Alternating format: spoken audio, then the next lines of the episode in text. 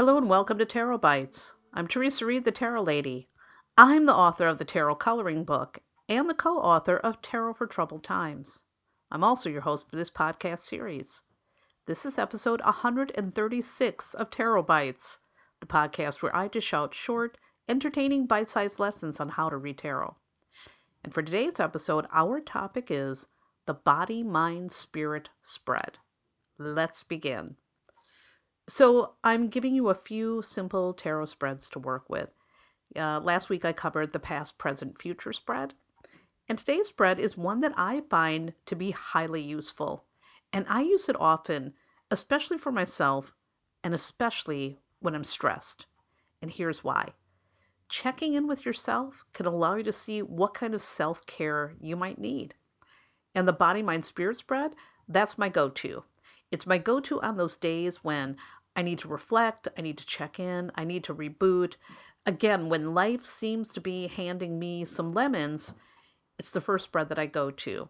Sometimes I do the spread though, just to check in and you know see how things are doing um, and how I'm handling things. So again, I feel it's such an incredibly useful spread, and it's one that I really recommend that you make part of your uh, regular tarot practice. So here's how it works. You're going to shuffle the cards. And what you want to think about while you're shuffling is okay, how am I really doing? What's going on? What do I need to know? You know, really have like an open mind. And once you're done shuffling the cards, I always like to put them face down, cut them into three piles, and then put them back together. Now, what I tend to do for this particular spread is I fan the cards out and I choose one for each position intuitively. But you might feel that you want to take maybe the cards from the top of the deck, and that's fine too. You know, you always want to find what works for you. So, anyhow, I will pull one for body, one for mind, and one for spirit. So, I'm going to do an example. So, the cards that I pulled for the body is Nine of Wands, for the mind is the Fool, and the spirit is Empress. And I just did this this morning. So the Nine of Wands for the body, it actually makes total sense. Um, what's been going on with me is I've, first of all, been really busy with travel and I haven't been able to exercise as much as I normally do. You know, uh, so I've kind of put that on hold, which meant some of my old injuries got really cranky.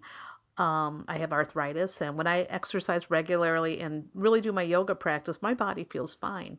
But there's also been another problem. I've been sitting on this chair that I bought that I thought was, wow, this is a really comfortable chair for my office. But I realized that I was having a lot of back pain because this chair offers me no support.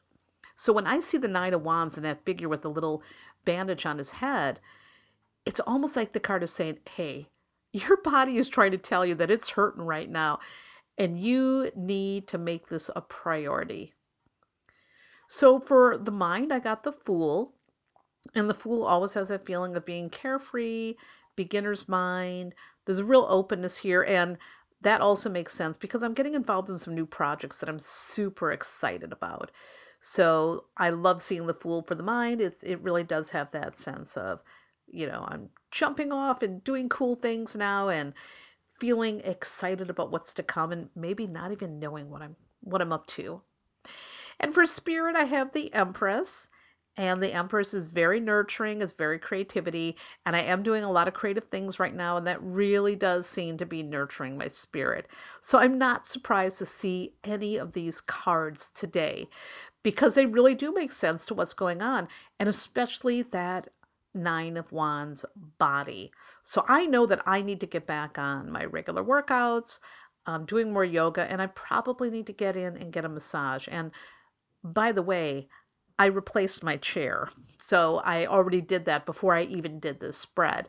Um, and I think that's going to make a huge difference. In fact, uh, it's funny, after only one day of having this other chair, my back is already feeling a lot more normal. So there you go.